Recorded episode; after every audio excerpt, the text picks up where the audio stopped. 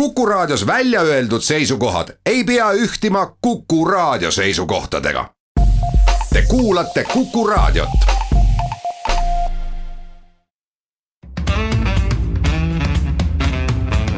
muuli ja Riikoja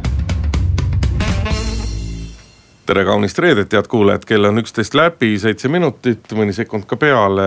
saade Muuli ja Riikoja alustab, Kalle Muuli ja Hindrek Strik, Hindrek Riikoja on stuudios, läks sassi. Tere päevast, oleks äärepealt oma nime ära unustanud, muidu lähevad ikka võõrad nimed sassi. ei ole hullu, alustame tänast saadet eh, Riigireformi Sihtasutuse eh, teemaga, nimelt on ligi kolmkümmend ettevõtjat eh, teinud üheks aastaks riigireformi sihtasutuse, millega siis tahetakse, mille abil tahetakse poliitikutele anda tööriistad, kuidas riiki reformida, et Eesti eluga võiks mõnekümne aasta pärast parem olla. teiseks räägime erakondade värsketest äh, reitingutest, nii Emor kui Turu-uuringud oma panuse andnud jälle ei saa üle ega ümber meiegi. Haiglareformist, sellel nädalal käidi välja ettepanek, et äh, Eestis võiks olla sisuliselt üks suur haigla, kellel on siis filiaalid erinevad, erinevates linnades ja kohtades.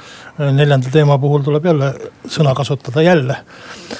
nimelt äh, ID-kaardiga on äh, juhtunud järjekordne äh, õnnetus, kaksteist tuhat ja natuke peale kaarti on on turvariskiga ja vajavad kiiret väljavahetamist. ja saate lõpuks, kui jõuame, räägime pisut ka Tallinna Vee otsusest minna tariifivaidluses edasi Euroopa kohtusse Muuli ja Riikoja. see oli esmaspäeval, esmaspäeva hilisel pärastlõunal, kui sai äh, avalikuks äh, hulga ettevõtjate loodud äh, sihtasutus riigireformi sihtasutus, siis esimene asi, mida nad muidugi pidasid vajalikuks öelda, oli see, et meie ei loo uut erakonda küll aga muretsevad ettevõtjad selle pärast, mis saab Eesti riigist tulevikus, kui maksumaksjaid jääb järjest vähemaks. samas riigi poolt ülalpeetavaid või riigi ja inimeste poolt ülalpeetavate arv suureneb ja nii-öelda proportsioonid lähevad veelgi rohkem paigast ära, kuidas siis riik hakkama võiks saada ja selle tarvis on ettevõtjatel hulk ettepanekuid, mis siis vormistatakse kokku lõppkokkuvõttes siis järgmise aasta kevadeks üheks mõttepaberiks, kus siis tehakse ettepanekud, kuidas riiki reformida, reformida just nimelt nii-öelda riigi ülemist otsa ehk siis põhiseaduslikud institutsioonid, parlament, ministeeriumid, ametnikud.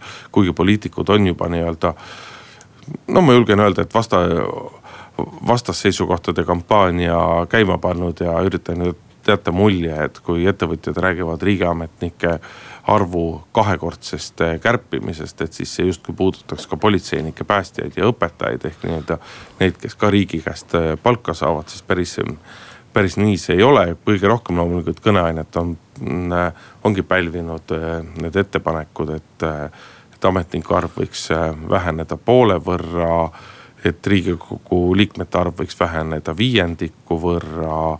et presidendil peaks olema üks ametiaeg kestvusega seitse aastat ja, ja noh, neid ettepanekuid on veel. eks sõltuvalt sellest, et kes vaatab, keda, kui palju need ettepanekud puudutavad, on vastavalt sellele interpreteeritud ka neid ettepanekuid. aga olemuslikult muidugi tuleb siiski öelda, et et, et ega jutt on nagu täiesti õige, meil tuleb mõelda sellele, kuidas me oma riiki suudame, kuidas me riiki üleval peame. aga kui siin tõmmata natukene nagu paralleeli, natukene paralleeli paari nädala taguse ajaga, kui välja tuli nii-öelda algatus Eesti kakssada, siis siinsamas saates me ka kritiseerisime sellepärast, et. et justkui sõnastatakse probleemid, aga ei mingisuguseid lahendusi. siis selle riigi, riigireformi sihtasutuse kindlasti üks nagu pluss on see, et neil on ettepanekud on läbi mõeldud ja nad on mõelnud ka selle peale või mõtlevad ka selle peale, et kui me näiteks ametnike arvu poole võrra kärbime, et mis siis me ilmselgelt peame nii-öelda läbi käima ka selle, et mis nende ametnike nagu ülesanded on. mis need riigi funktsioonid on, mida reguleerida, mida teha, kuidas teha. et äh, see, et sellele niimoodi mõeldakse, see, et see on selgelt ajaliselt nii-öelda raamistatud. ja me teame täpselt, mida me sealt nagu oodata on, et mida sealt nagu tulemas on. küsimus on jah, et kas poliitikud selle nagu seda ka külge võtavad eelolevaid valimisi silmas pidades. et, et algatus on kahtlemata nii-öelda positiivne. no poliitik Kalle Muuli, mis teie sellest asjast arvate? ma ei tea, kas ma nüüd siin poliitikuna esinen rohkem, rohkem saatejuhina või külalisena. aga ma kujutan ette, et ega vist nii, nii kauget küsimust ajalooliselt ei olegi olemas Eestis kui riigireform. et ma ei räägi ainult Jüri Raidlast, kes on kümme, kümme aastat seda õiget juttu rääkinud.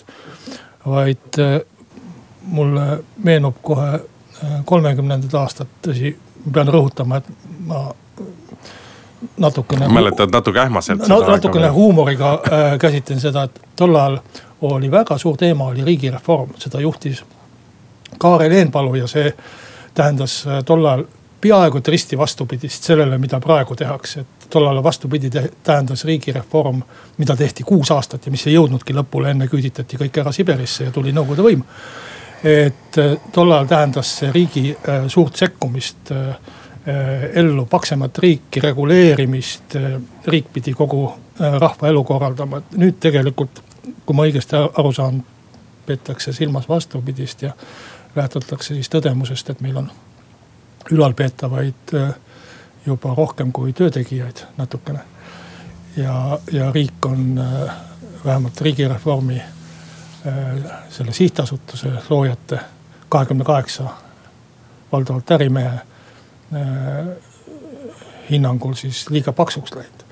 noh, kui me vaatame Euroopa poole, siis tegelikult ja, ja vaatame, millised on Eesti riigi kulutused siis ja võrdleme neid Euroopa keskmistega, siis tegelikult võiks ju ütelda, et meil ei ole riik paksuks läinud, et, et Euroopas on enamik riike, vähemalt keskmisena äh, kulutavad äh, nii-öelda aparaadi ülalpidamisele märksa rohkem.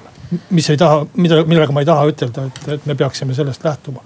ja kui me vaatame, kus siis Eesti riik rohkem kulutab, need on kurvastaval kombel just sellised väga tundlikud ja võib-olla Eesti rahvale väga vajalikud kohad, kust tegelikult ei saa kärpida ja kust ükski poliitik, kui sa küsid, mida ma poliitikuna arvan, ei saaks kärpida. Eesti kulutab Euroopa keskmisest rohkem raha, Eesti riik kultuurile, haridusele, riigikaitsele, no ilmselt geograafilisest asendist ja, ja, ja suurest naabrist tulenevalt Äh, vähesed Euroopa riigid kulutavad riigikaitsele üle kahe äh, protsendi SKP-st, eks ole.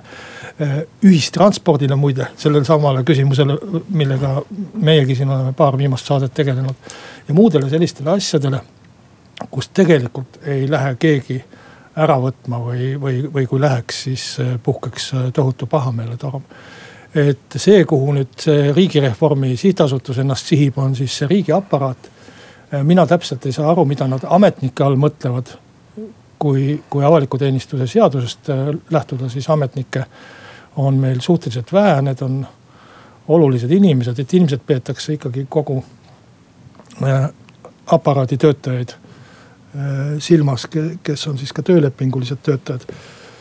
ja noh, alati võib ütelda mingi numbri, et selle võrra võib väheneda, aga, aga miks just selle võrra, aga mõne teise võrra mina sellistesse numbrilistesse vähendamistesse ütlen, et suhtun väga skeptiliselt ja ei usu sellesse. mitte, et ei, et ma arvaks, et ei ole vaja vähendada, on vaja vähendada, aga, aga ma ei usu, et see läbi läheb. et kõik need sellised numbrilised eesmärgid aastal kaks tuhat viisteist, kui eh, Taavi Rõivase valitsus võimule tuli, siis me seadsime ka eesmärgiks vähendada äh, ametnike arvu seal seitsesada viiskümmend inimest aastas või tuhat inimest aastas. kõik need lõpevad sellega et ühel hetkel saab jaks otsa ja hakatakse neid, neid töötajaid tagasi võtma ja juurde võtma. et, et probleem on tegelikult muus, probleem on selles, et regulatsioone on liiga palju. riigil on liiga palju ülesandeid, osad neid tulevad Euroopast, osad võetakse ise ja, ja osad mõtlevad ametnikud veel välja. Et selleks, et hakata riigiaparaati vähendama ja, ja, ja töötajate arvu vähendama kes saavad maksumaksja palka, tuleks tegelikult vähendada äh, neid teenuseid, mida riik pakub. et kui, kui ülesanded jäävad alles, siis keegi peab neid täitma ja, ja siis leiutatakse ka inimesed ja võetakse tööle ka varem või hiljem uuesti inimesed, kes neid ülesandeid täidab. nii et tegelikult, kui minu, minu soovitust keegi kuulaks, siis äh, peaks võtma ja läbi rehitsema kõik Eesti riigi seadused ja tõmbama maha need kohad, kus on ülearused regulatsioonid ja, aga kes seda otsustab, mis on ülearune. Sul on selles mõttes täiesti õigus, et nende seniste kärpimiste kõige suurem probleem ongi alati olnud see, et, et võetakse nii-öelda eesmärgiks tuimalt äh, kärpida inimeste arvu kas siis äh, nii-öelda vähendada töötajate arvu või viia tuhat töökohta Tallinnast välja aga ei ole siiamaani kunagi mõeldud äh, selle peale, et just nimelt, et mis on riigi ülesanded ja nii edasi. kindlasti on, äh, kindlasti on igas keskmises riigiasutuses vähemasti kümme, kümme kuni viisteist protsenti sees nii-öelda efektiivistamise kohti, kus tegelikult inimesed, ametnikud võiksid efektiivsemalt tööd teha koormused võiksid olla pisut teised ja, ja, ja nii edasi, eks ole. aga kui me vaatame nüüd seda seltskonda, kes on selle sihtasutuse loonud, siis ega nende üks, üks asi, millest nad rääkinud on, on just nimelt olnud see, et, et samal ajal, kui me vähendame vähendame näiteks ametnike hulka, et samal ajal me vaatame ka üle riigi funktsioonid ja kõik see, et need on asjad, mida, mida tehtud ei ole, et ega meil ei ole mõtet nii-öelda olla kuidagi nii-öelda elada illusioonides, et valitakse uus riigikogu järgmise aasta märtsis ja siis see riigikogu ja, ja sealt tekib valitsus nii-öelda aastaga kõik need probleemid tekitab ära, et samad sihtasutuse eestvedajad on ka öelnud, et noh, et et, et minimaalselt eh, kaks koosseisu, kaks riigikogu koosseisu pluss veel kaks aastat, sest et mingid asjad jäävad ikka venima ehk nii-öelda kümne aasta, kümne aasta töö ja kümne aasta perspektiiv.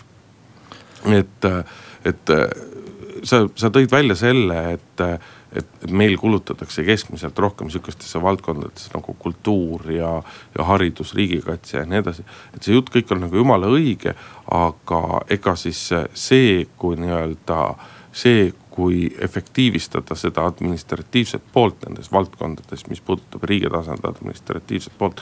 ei tähenda, et sa pead sellesse valdkonda nii-öelda kõvasti vähem äh, raha suunama, et, et jutt käib just nimelt selles, eks ole, et tänasel hetkel kui kallis on meil pidada oma riiki, kui palju peame me kulutama oma riigi pidamisele, kust me selleks äh, riigi pidamiseks võtame, võtame raha ja kui palju nii-öelda riik ühe käega võtab ja siis on ise veel nii-öelda veel täiendavalt tööandja tööandja edasi, ehk noh, piltlikult öeldes maksutatakse topelt, et kõigepealt võetakse riigi, võetakse ettevõtetelt äh, maksutulu ja selle eest hoitakse palgal inimesi, kelle käest äh, pealt võetakse veel omakorda maksutulu.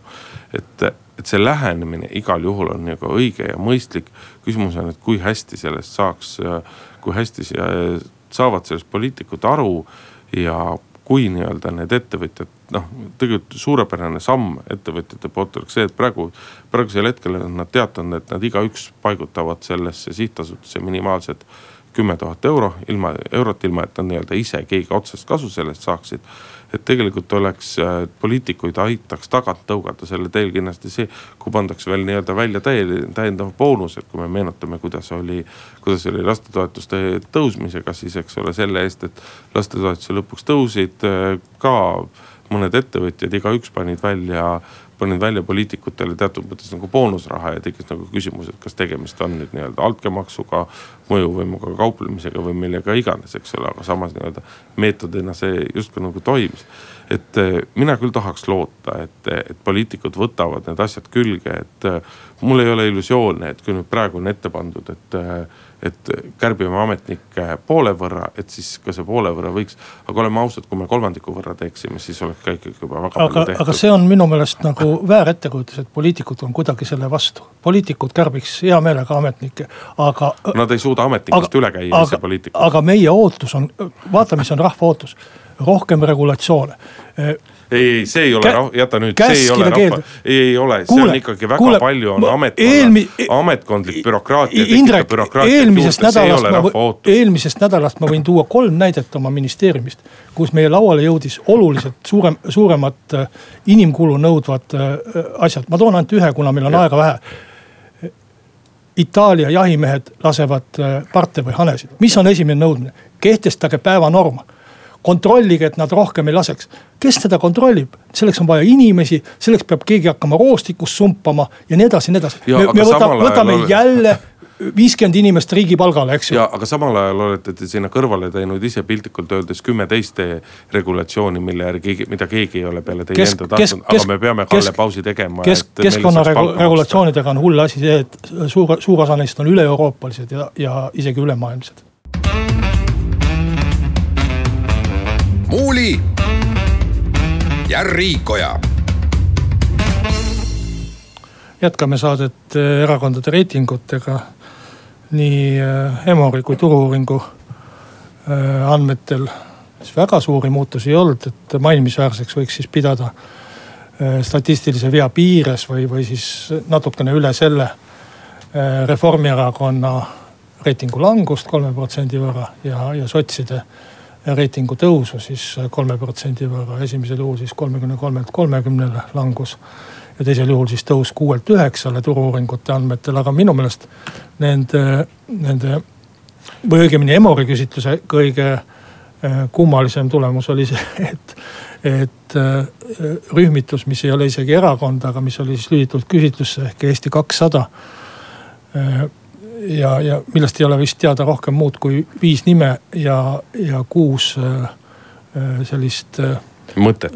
mõtet või soovi või, või taotlust Äh, et see sai siis kuueprotsendilise toetuse selles küsitluses noh, see tegelikult üks, äh, üks märgiline asi on veel, et, äh, et see, kuidas Vabaerakond püsib nii-öelda järjekindlalt allapool valimiskünnist, et selle eest kõik Vabaerakonna liikmed võivad eelmisele esimehele Artur Talvikule suure aitäh öelda, et see on tema pärand Vabaerakonda. aga samas see Eesti kakssada kuueprotsendine toetus ei näita tegelikult selles mõttes praktikas mitte midagi, et see on, see ongi sihuke protestivaim, et, et kui meil nüüd oleks valimispäev kuu aja pärast ja Eesti kakssada oleks väljas, siis siis, siis tegelikult ei juhtuks mitte midagi, et see nii-öelda kuueprotsendine toetus kahaneks ära, sellepärast et inimesed ei tea. Inimesed ei tunne neid inimesi, kes selles ühenduses on ja nad ei tea suurt midagi selle ühenduse seisukohtadest ehk ehk, ehk sellisel hetkel ei tule isegi mitte protesti hääle, hääli, et selles mõttes see Eesti, Eesti kakssada sinna panemine oli tegelikult noh, sisutühi tegu. aga kui sa nii hakkad mõtlema, umbes tuhat inimest on küsitluses, kuus protsenti, kuuskümmend inimest sellest küsitlusest eh, juba mainis eh, Eesti kahtesadat. ma ei tea, kui me korrutame selle Eesti valijate arvuga. ja, aga kui nad seisavad valimiskastis ja neil on ees see, see umbes Eesti kakssada, siis nad aga, ei tea, kes need inimesed on. Nad reaalselt ei hääleta, et see ei näita tegelikult. mida ma tahan tegelikult ütelda, on kui äh, kergemeelselt ikkagi otsuseid tehakse et sa ei tea mitte midagi sellest äh, liikumisest või, või, või, või tulevasest erakonnast või millest iganes. sa ei tunne inimesi. Äh, ja, ja sa oled lugenud umbes kahte uudist ja, ja siis kuus protsenti inimesi, kes tegelikult on ju ikkagi valimiskünnist ületav tulemus. Läheb ja ütleb küsitluses, et ma toetan seda, kui nad seda tõsiselt mõtlesid. et siis ma üldse ei imesta, et, et riigikogu valimised meil längerdavad siia-sinna, et, et kui, kui valikuid tehakse nii väikese info pealt või, või olematu info pealt ja, ja, ja nii, nii kergelt et siis, siis on tõesti nii, et kes, kes satub nagu vahetult enne, enne valimisi kellelegi mingit mesijuttu rääkima, et siis, siis see muudabki nagu kuue protsendi võrra valimistulemusi. no vaata, tegelikult neid valikuid ei tehta, kui sa vaatad valimistulemusi, siis meil on ikkagi taasiseseisvumise ajast on. ega Res Publica näide on ainuke selline tõeline protestierakondade protestihäälte näide, et muul ajal on tegelikult kogu aeg niimoodi, et räägitakse justkui nagu kohutavalt suur ootus ühiskonnas oleks äh, oleks uue erakonna, uue poliitilise jõu vastu, aga kui need uued poliitilised jõud on ikkagi reaalselt platsil, siis noh, viimastel riigikogu valimistel Vabaerakond ja EKRE said küll sisse, aga mõlemad ikkagi suhteliselt kasina tulemusega, et selle pealt nende ka kahe toetuse pealt kokku ei saanud öelda, et oli tohutu ootus ja tohutu toetus, et tegelikult seda, tegelikult seda ei olnud, et. et inimesed siiski, kui neil on reaalne valimishetk, siis nad ikkagi natukene suudavad, suudavad nagu selgemalt mõelda, kui sellist arvamusküsitlusele vastates. mina valiksin siiski neid isegi kui, kui nad on kehvad, keda ma tunnen, siis ma vähemalt tean, kui kehvad nad on. aga, te... aga, aga, aga valida täiesti pimesi kedagi, et see on ikka päris äh, kõva riski, riskiäri. aga teeme siinkohal pausi, pooltunni uudised ja pärast seda oleme eetris tagasi. muuli ja Riikoja Läheme oma saatega edasi, stuudios jätkuvalt Kalle Muuli ja Hindrek Riiko ja see, kuidas Eesti haiglavõiku, võrku võiks reformida, noh. ütleme niimoodi, et see teema tegelikult ei ole katkenud viima-, läbi viimase kahekümne viie aasta. Põlvas ja Valgas äh, ei ole veel jõutud ära reformidagi. jah, ja sellel nädalal kerkis üles ettepanek, mis on tegelikult nii-öelda arstkonnalt pälvinud päris palju kiidusõnu, mis siis tähendab sisuliselt seda, et, et iseenesest nii-öelda haiglate kui hoonete hulk Eestis võiks jääda laias laastus selliseks, nagu ta on, kindlasti siit-sealt tuleks õgvendada, midagi muuta. aga haiglapidajaid jääks alles Eestis ainult üks, see võiks olla näiteks Tartu Ülikooli Kliinikum kellele siis oleksid üle Eesti erinevad filiaalid, mis siis tegeleksid omaette spetsialiteetidega, kus lõigatakse südant, kus lõigatakse kopse ja nagu üks, üks inimene ennem saadet ütles, et, et sellest ettepanekust paistab välja see, et, et ettepaneku tegijate hinnangul on Tartu Ülikooli kõige suurem häda see, et asub Tartus, kus ei ole inimesi, kuigi ta võiks asuda Tallinnas. aga nad ei taha seda kõva häälega välja öelda noh, Tartus äh, natuke ikka inimesi on, sada tuhat äh, umbes. ja, ja kui võtta Lõuna-Eesti ehk siis tagamaa juurde, et siis saab peaaegu et Tallinna elanike arvu kokku seal. Nüüd peast ei julge ütelda, aga ma arvan, et neljasaja tuhande kandis võiks olla seal inimesi. Aga noh, tõsi on see, et kui võtta ka kõik Eesti elanikud kokku, et siis seda ongi nagu ühe suure haigla noh, klientuuri või baasi Äh, jagu, et äh, siin on viidatud ja needsamad arstid, kes ettepaneku tegid ja need olid väga ju autoriteetsete nimedega arstid, kuus arsti nende seas. nii Tartu Ülikooli Kliinikumi juht kui ka Põhja-Eesti äh, Regionaalhaigla juht ja seal ja nende seas ka veel Tartu Ülikooli rektor Toomas Asser et, et nad viitasid ju Soomele ja Rootsile, kus tegelikult nagu ülikooli kliinikumi see haare ongi poolteist miljonit inimest või, või midagi sellist. aga noh, Eesti ja, ja Rootsi vahe on ju see, et, et Eestil ongi see kogu elanikkond ja, ja olekski üks haigla, et Rootsis jääks ikkagi natuke midagi. Mõned miljonid või, või seitse-kaheksa miljonit jääks sellest ühest koma viiest või kahest veel üle, keda saaks äh, muudes haiglates ravida. et minu meelest nagu selle selles ettepanekus on täiesti selline ratsionaalne iva olemas. ja, ja see on see, et me saaksime ühe korraliku haigla, kus oleks äh, küll erinevates võib-olla asupaikades, erinevates hoonetes, aga oleks olemas noh, Eesti tippkompetents kõik ühes haiglas. saaks teha tippteadust. Äh, äh, arstidele jätkuks patsiente ja teadlastele jätkuks oma neid teadustöö tegemise võimalusi ja kohti ja, ja tudengitele koolituskohti. aga ma ei kujuta ette, kuidas see mõjuks nagu selles võtmes, et kaob ära või, või vähemalt suures osas kaob ära konkurents, et on ainult üks haigla, meil ei olegi kuskilt kõrvalt. noh, ma ei kujuta ette, palju siis erahaiglaid või asju võiks üldse jääda. või kuidas see süsteem võiks välja näha pärast seda, kui selline üks haigla on meil ütleme paarkümmend aastat tegutsenud, et kas, kas ümberringi on tühi must maa või on veel midagi. et, et kuidas see mõjub äh, sellele, et, et noh, sisuliselt siis olekski, olekski kõik koondunud ühte ja, ja, ja kõrval ei ole meil mingit mingit konkureerivat aset, asutust, kes siis sunniks võib-olla seda suurt haiglat ka pingutama ja, ja, ja väljast natukene torgiks.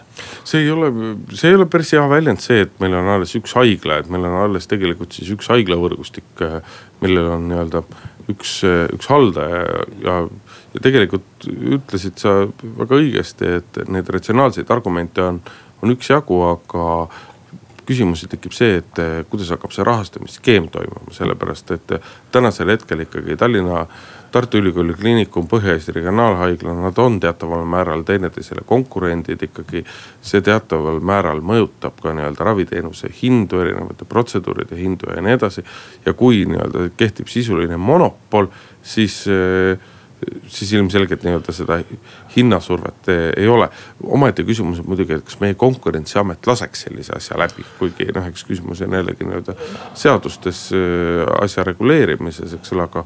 aga kuidas see välja tuleks, et ega erahaiglad ei kao kuhugile ära, erahaiglad, eraraviasutused jäävad kindlasti kõik alles, aga noh, paratamatult juba täna on nende turuosa marginaalne. ja ka edaspidi saab see ka samamoodi olema, sest et valdaval osal inimestest ei ole lihtsalt raha et oma, oma raha eest minna arsti juurde, maksta sadu ja sadu eurosid enda ravimise eest, eks ole. et see käib lihtsalt enamuse inimestele käib praegu üle jõu ja jääbki üle jõu käima. aga samas me ei tohi kunagi ravimise puhul ära unustada seda, et mis on siinsamas selle sünnitusmajade ja sünnitus, sünnitusteenust pakkuvate haiglate juures on üles kerkinud, et et, et emotsionaalselt on, on õudselt tore, kui ka Valgas on või Võrus on oma sünnitus. aga millele juhivad arstid tähelepanu, on see, et piirkonnas on sünnitusi nii vähe, et kui sinna palgata spetsialistid, siis nende spetsialistide kvalifikatsioon hakkab langema, hakkab kiirelt langema, sellepärast et neil ei ole piisavalt rakendust, neil ei ole piisavalt tööd.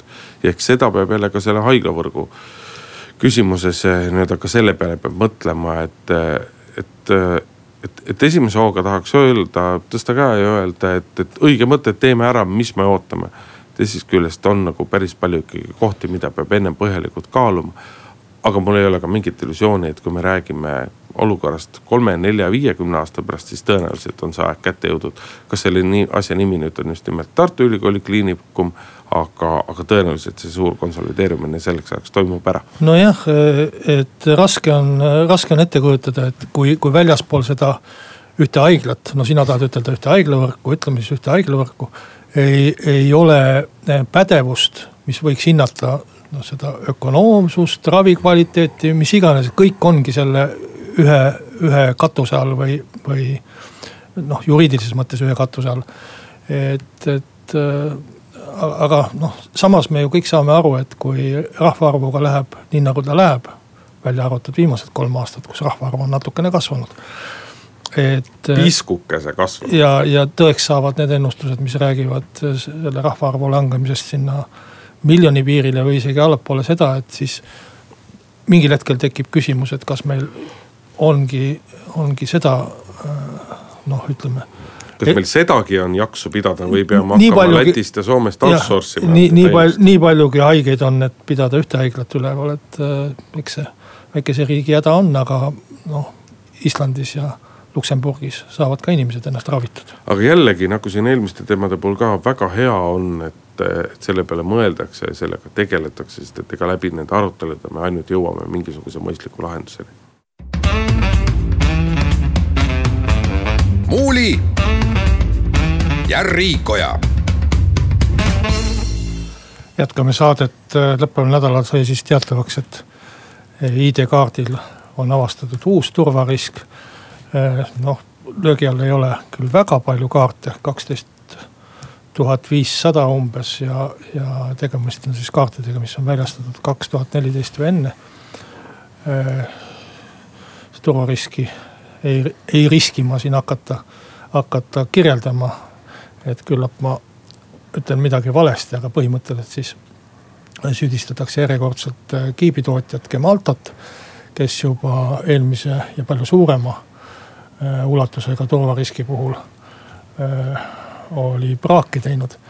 et tegelikult, kui nüüd vaadata Eesti seda ID-kaardi nii-öelda prohmakat ajalugu, siis minu meelest äh, võiks ütelda, et äh, maru hästi on läinud, et äh, ei ole kuskil kellelegi sisse murtud teadaolevalt, ei ole kuidagi seda turvariski kurjategijatel õnnestunud ära kasutada või nad ei ole proovinudki seda ära kasutada ja. ja selles mõttes võiks ütelda, et Eesti ID-kaart on olnud väga turvaline. kui, kui vaadata, kui palju igasuguseid andmeid või asju maailmas ära Äh, on varastatud ja, ja kurjalt äh, kasutatud. tegelikult see praktiline probleem, mis sellest äh, nii-öelda jamast tuleb, on see, et inimesed peavad noh, mingeid olmesekeldusi üle elama, nad peavad minema seda kaarti vahetama või, või seisma kuskil järjekorras. raiskama oma aega ja närvi ja samamoodi võib siis ütelda meie eelmise võib-olla riigireformi teema jätkuks, et kuskil peavad olema siis ametnikud, kes äh, vahetavad neid kaarte. kes esitavad hagisid Gemalto vastu, kes äh, kontrollivad neid riske. ja, ja, ja võib-olla, et äh, me saaksime muidu suunata mõned inimesed sealt erasektorisse tootvale tööle meie maksutulusid kasvatama. jah, küsimus on ju, küsimus on ju selles, et mida rohkem me infotehnoloogiliselt areneme, siis ühest küljest me saame nii-öelda hulka boonuseid, mida ka ID-kaart meile kahtlemata andnud on, aga teisest küljest kõikide asjadega on omad riskid seotud. ja ei ole nagu mõtet loota, et, või ei ole mõtet õigupoolest nagu riigile ette heita, et riik ei ole suutnud tellida turvalist asja. ega turvalist asja ei ole, siin eelmise ID-kaardi kriisi ajal väga palju räägiti sellest, et, et ärge kasutagegi ID-kaarti, kasutage hoopis mobiili-ID-d, ma arvan, et. et küsimus ei ole mitte kas, vaid küsimus on millal tekivad esimesed probleemid ka mobiili-ID-ga ja selle turvalisusega, et leitakse kuskilt üles, tekivad mingisugused augud, need leitakse üles. oluline on just see, et, et kõik need sellised vead saaksid äh, võimalikult kiiresti, võimalikult kiiresti lahendatud äh, või kui mitte lahendatud, siis vähemasti üles leitud, et saaks vajadusel kaardid kinni panna. millest ma päris täpselt aru ei saa, on see, et, et et, et miks ei võiks nii-öelda inimestele teha neid asju nagu mugavamalt, et noh, ma saan aru, et sa ei saa. kaks tuhat viis, kaksteist tuhat viissada on neid inimesi, kelle ID-kaart löögi all on et, et okei okay,, et kõigile neile ei tee kohe uut ID-kaarti ja ei saada seda lihtsalt koju, aga. aga kui, aga minu arust on olemuslikult jabur, et kui inimene läheb nüüd pöördub, pöördub Politsei- ja Piirivalveametisse ja palub nii-öelda endale uut ID-kaarti garantii korras vahetamiseks, ehk siis seal keskeltläbi sihukese kuuekuuse kehtivusajaga, sellepärast et nagunii selle aasta lõpuks enamus nendest kaartidest kaotavad kehtivuse, et siis saab ta kaardi tasuta.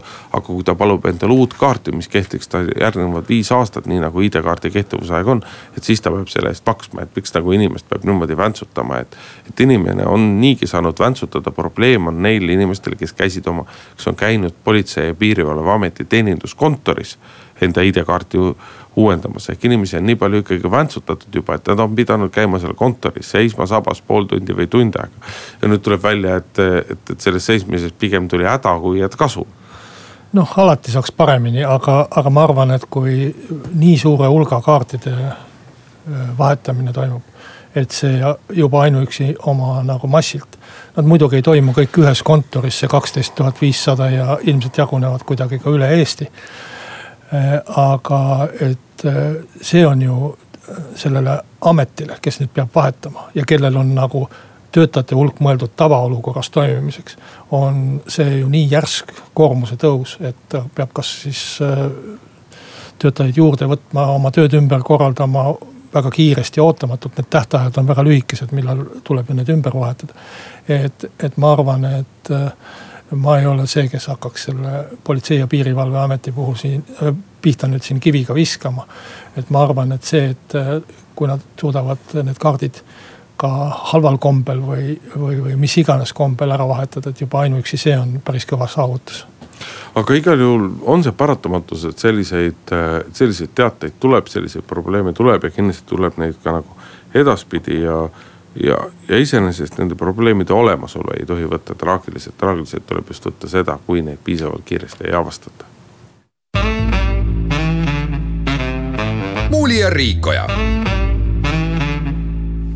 Sellel nädalal tuli uudis, et Tallinna Vesi, ammu erastatud ettevõte, kes eelmise aasta lõpus sai riigikoht-, jäi riigikohtusse lõplikult kaotajaks vaidluse osas et kas omal ajal Tallinna Vee erastamise ajal antud lubadused veetariifide tõusuks äh, olid nii-öelda õiguspärased või mitte. et kas, kas seda takkajärgi saab õiguspäraseks hinnata.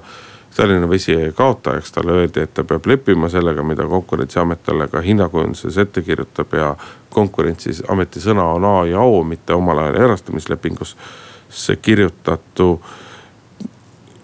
ühest küljest on nagu keeruline hinnata seda, et eh, kas nii-öelda Euroopa kohtusse minek on, on see nagu põhjendatud või on see selline nagu põhimõtteline käik, sest et. me ei tohi unustada, et Euroopa kohtus sellised vaidlused, kui need lähevad Euroopa kohtusse, siis seal ei toimu mitte nii-öelda kaalumist sisuliste asjaolude suhtes. vaid seal toimub eh, kaalumine nii-öelda vormitehniliste asjaolude suhtes. ehk kas kohut on pidatud, peetud õigesti ja õiglaselt kas kõiki äh, osapooli on koheldud võrdselt ja nii edasi. ja nii edasi ja nii edasi.